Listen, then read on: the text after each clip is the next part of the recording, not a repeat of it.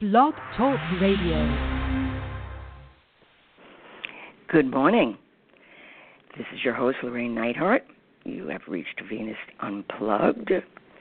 What we do in these uh, blog episodes is explore the the nature, the archetype, the poetry, the personal relationships. The whole theme is Venus, the goddess of beauty and relatedness truth and beauty.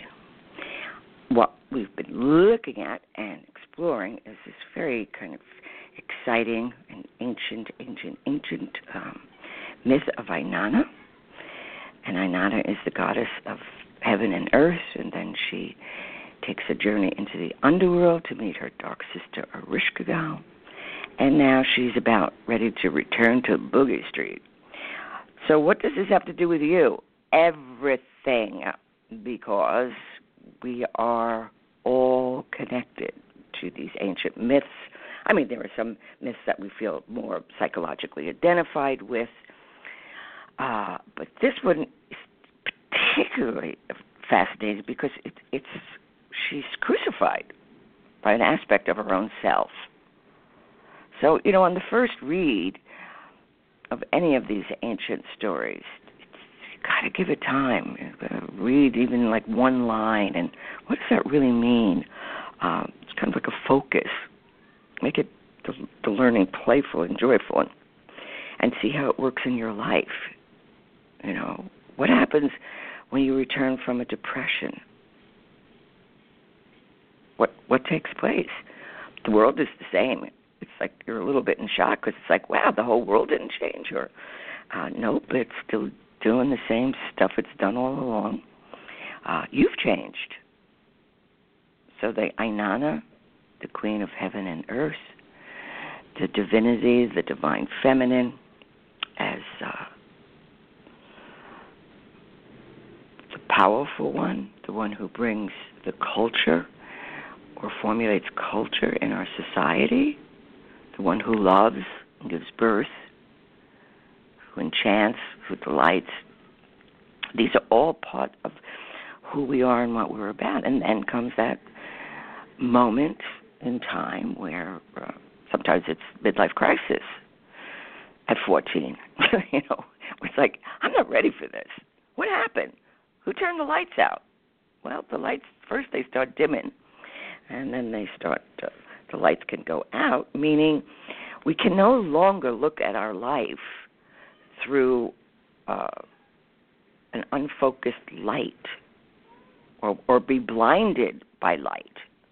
You know, light is very, very popular, but it will blind you. You can't see it. There's so much light, you can't see anything. That's Morgana Banana. That is my Egyptian male cat who is filled with mischief this morning. So, uh, the last time um, we, um, the last chapter was Inanna was uh, brokered a deal and she's coming up from the underworld. But the law of the universe, if you take something away, it needs to be replaced. And this is as true then as it is now. There's always a price to pay. And if you try to cheat it or trick it, yeah, well, you may get away with it for a while, but it's something else will will happen. You know, you're um, you just can't trick the divine. You end up tricking yourself.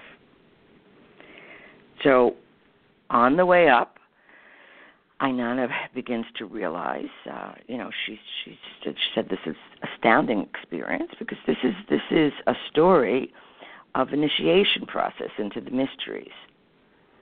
So Inanna shows us the way, and she's the first to sacrifice herself for a deep feminine wisdom and for atonement. So it's kind of like going into therapy. It's being devoted to your your uh, your soul uh, and and its need to tell its story, its lament, its story, and she, as she descends and submits and dies, this openness of being, this willing and conscious surrender. It doesn't mean that she doesn't suffer equally and as much. It means she suffers with consciousness. She suffers because she must. And it's not about suffering as punishment, it's suffering as holiness. That's an important question when you're in a crisis or having a bad day or whatever it might be, whatever's going against your ego ideal of how it should be. It's not fair. It's like what? What? Fair? Hmm. What is fair is cause and effect. That's what brings the balance.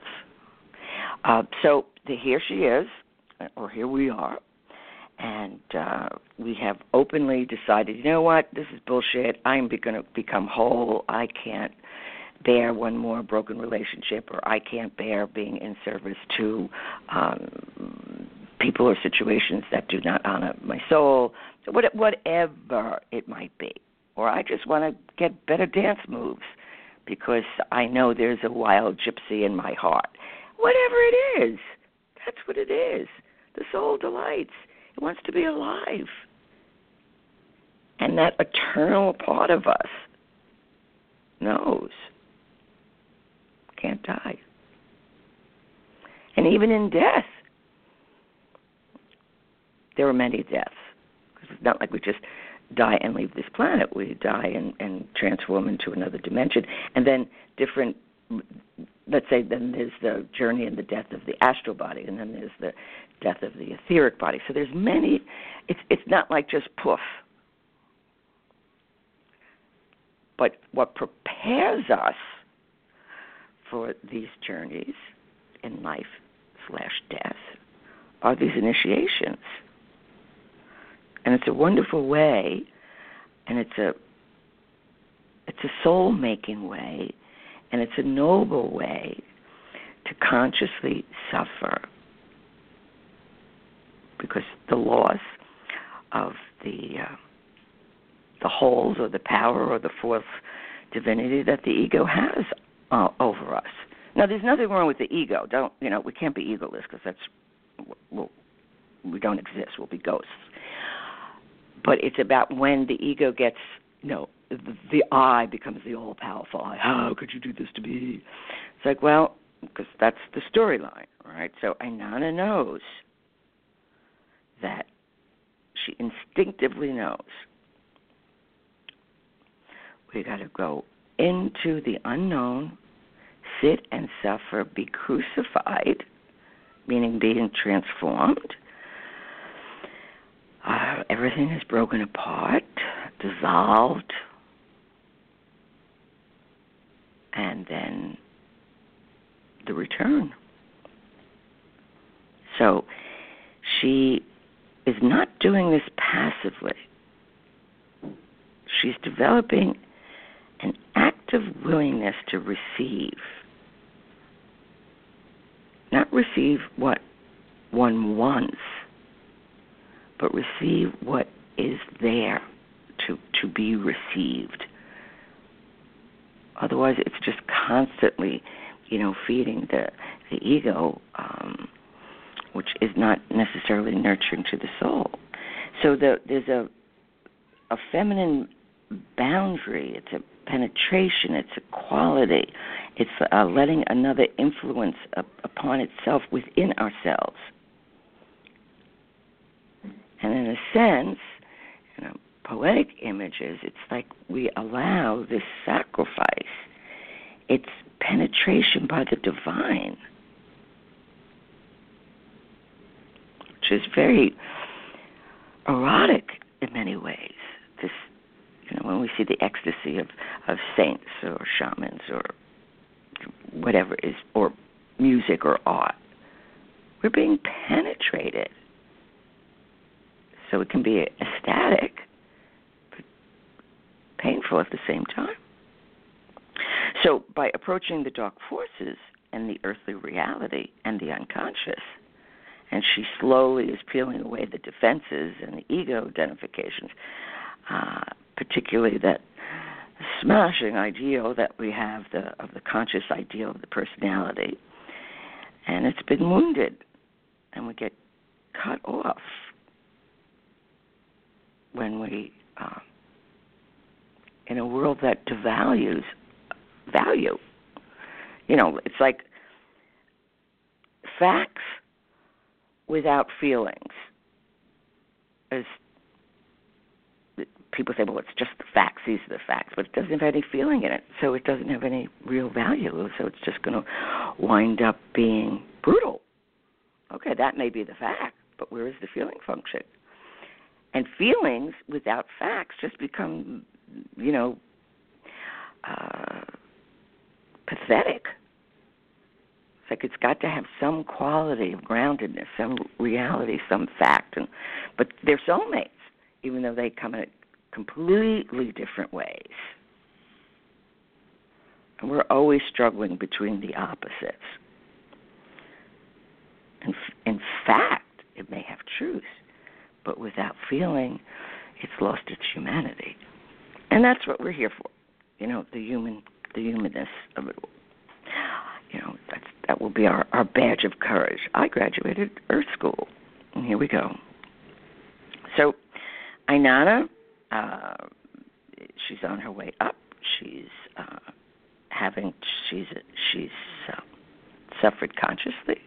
She's done three days. You know, it's always that three days, and uh, she's on her way up.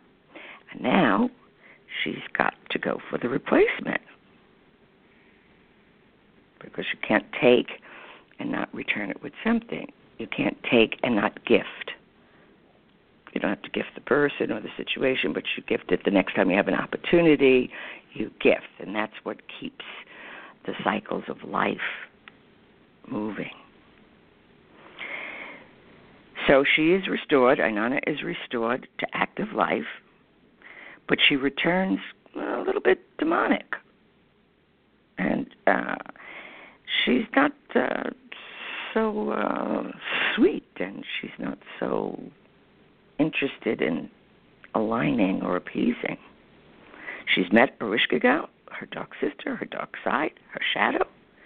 And so there's, uh, when one has an, a shadow encounter, and if it if it fares well, or if it it leaves us with an insight, there's there's an equality that you that you get, which is a, kind of a ruthless compassion. You can see through the bullshit to what the core issue is, and that's where you hold true. I'm not falling for that story. I see what it is, and I'll hold to it. What's go? What what I need to do to relate to this in the right way? It's not even the right way. I don't like that right wrong stuff. You know, I mean, if we, we practicing getting that those opposites out of our language and see them as one. That's a good start. So here she is. She's on her way up, and she's met uh, the mourning and the suffering sister, or parts of our own soul that needs to be acknowledged. So in this part, it comes up, and she's kind of loathsome and uh, she's claiming her right to survive. I don't know about you, but when people come back from an encounter and they realize I have a right to survive, not just survive, like on the edge of reality. I have the right to survive, to uh, to thrive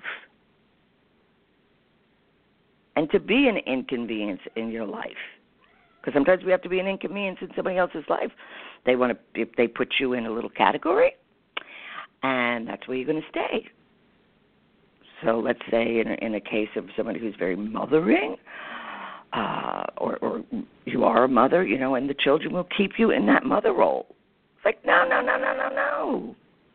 I will play this role X to this point but there comes a point when it has to turn around and you give to the mother. You make sure she's okay. Whether you like her or not is doesn't matter. because that's one of the other tricks. Is like people will take and they say, "Well, it wasn't that good anyway." Well, then fuck it, you shouldn't have taken it. Cause and effect, receiving, giving forth. These are all these opposites that we're constantly, constantly being exposed to. So now she's on her way up, and so she's fearsome, and, and it's it's it's the fierceness of any woman or the anima figure in a male uh, coming out of hiding and ready to stand her ground. Talk about don't poke the bear. This is a very wrong time to annoy someone with one's unfeeling sarcasm. Oh, blah, blah, whatever. Because you're going to be in for a big surprise.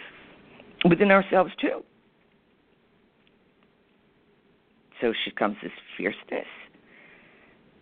Now, Inanna's sons, Shara and Lulai, uh, had, had abandoned the routine of their daily lives and gone into mourning for Inanna. They suffered with her. They stayed related. They didn't disconnect. They didn't go like, "Oh, no biggie, so what?"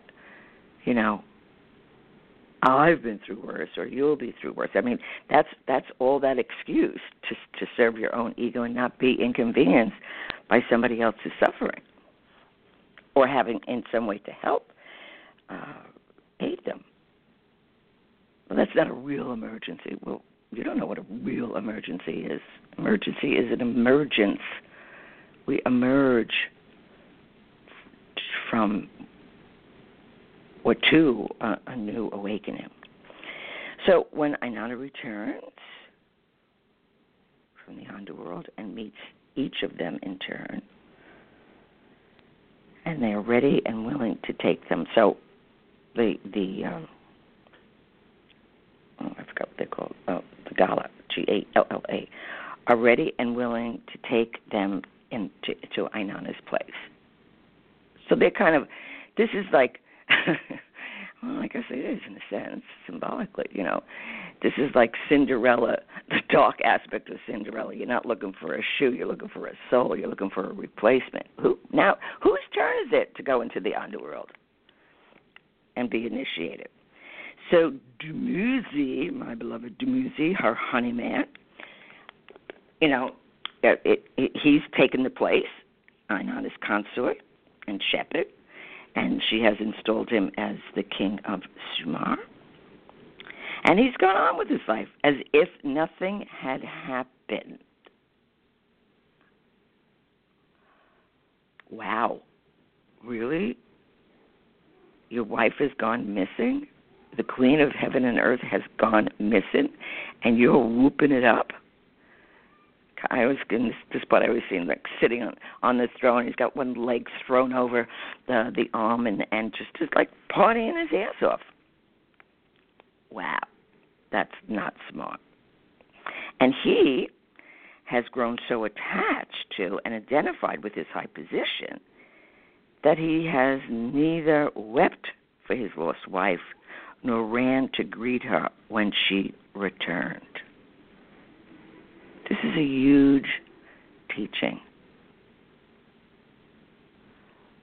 Whether you value someone's suffering or not, but you love them, you, you weep with them and for them, just for the human condition. You may not be directly understanding it. So this this is a, and this is, these are things that we get insulted, we get hurt about. What, what do you mean you weren't there for me? You know, the best versions of ourselves. So this is definitely a no no, then and now. Uh, so she sees that.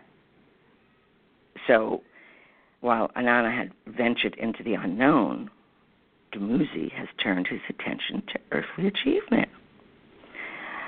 Uh, but Dumuzi is the logical candidate as well as the only, um, and, and her best beloved consort is equal to Inanna. So we, you know, we can't throw something uh, that we don't have we, we have to sacrifice. So this shows another first she sacrificed everything within herself and then in order to have the replacement she has to replace it with something that she values something that she loves you know something that we need to give up. So guess what? He's going down course he's freaked but then you think about it, it's like, woo. You know, he dared to have intimacy with the goddess, and that entails a price the price of initiation, not the price of your life, the price of initiation. It's the price of your life for your, you know, it's three steps one, two, three, bite. So Inanna uh, challenges her equal to make the same descent she endured. That's like I always say, you know, reality is when it happens to you. That's when it's reality. People have all sorts of intellectual questions until they have an experience. There's the facts and the feeling story. So Dumuzi attempts at scapegoating or, or taking flight, and he portray, he betrays his need to descend into the underworld himself, his need to find a relationship to an inner feminine whom he can accept non defensively and reverent as equal. So the stage is set. Inanna tells her consort to go to hell and make it stick. So that's what we're really wishing upon a person or claiming upon a person. Yeah, you go to hell. You go into it. So it's not as terrible as people think. It's like, no, you go get initiated then we can have this conversation. We can't have the conversation if there's no experience. So, needless to say, you know, the guy they seize him and they beat him, and then, uh, but he prays. He prays to Uti, the god of justice, and and the brother of Inanna. Remember, he was the one that actually chose Dumuzi, her her husband, right? So, what is what does uh, his brother-in-law do? out of a sense of mercy, right, he turns Dumuzi into a snake so that he could escape the god. And at the same time, Dumuzi gains the serpent wisdom that nothing in the great round dies, that life forms are not lost but renewed. Uti, the sun god, is the balance of Ereshkigal. He, like Enki, is outside the patriarchal logos, not adversary, but complement of the feminine. The solar god and the dark goddess are the pillars of the esoteric temple. It's like when you see the priestess card in Tarot, those two pillars, that's what we're talking about there. All this stuff repeats, redefines, shows us again and again what we're looking at here. So we've got this wisdom going on, and there's no you know the the myth it's it's active it's alive. It's not just steps. Each step is a is a story within a story a journey within a journey a teaching within a teaching which will bring wisdom now Dumuzi's been king but the qualities of understanding, compassion, devotion, and belonging to others he lacked. So he just thought, well, this is my you know rightful inheritance. I'll just do what I need to do here, and uh, I'm cool. I'm cool because I'm king. I'm cool because this is going to happen. Never realizing, you know, she's she's on, she's coming back. So mourn for others when you can. Say a prayer or mourn. Um, then, since he hasn't wept for his beloved or done anything. You know, didn't even let the dogs out to go find her, right? And he knows, and the part of that part knows, you know, this is the classic puer aeternus, the eternal boy doesn't want to pay the price. I just want to have fun. So what? What do I have to pay for? I'm a child. And it's like, nope, time for your tour of duty in the underworld. And uh, this is this is tough for any one of us. Certainly in broken relationships, the first thing that we we long for, you know, is that the person feel for us what gone through. Now, if there's a narcissistic response, the person who has wounded you will just turn around and go like, "Oh no, no, well, you know, hey, you walk in my shoes." Like, what? Really? No, let's dial this back and let's go to how this works. So he's freaked. Now his sister, which would be, uh, and uh, psychological terms, his sister would be his positive anima figure. So she offers to take his place in the underworld. And that's kind of it's like a Christ crucifixion, although it's not as spectacular a performance piece of Christ on the cross. But it's much more personal and deeply feminine. And uh, she offers herself courageously, accepting her own destiny for one man she cares for, her brother. Her motivation is human passion, love, and grief.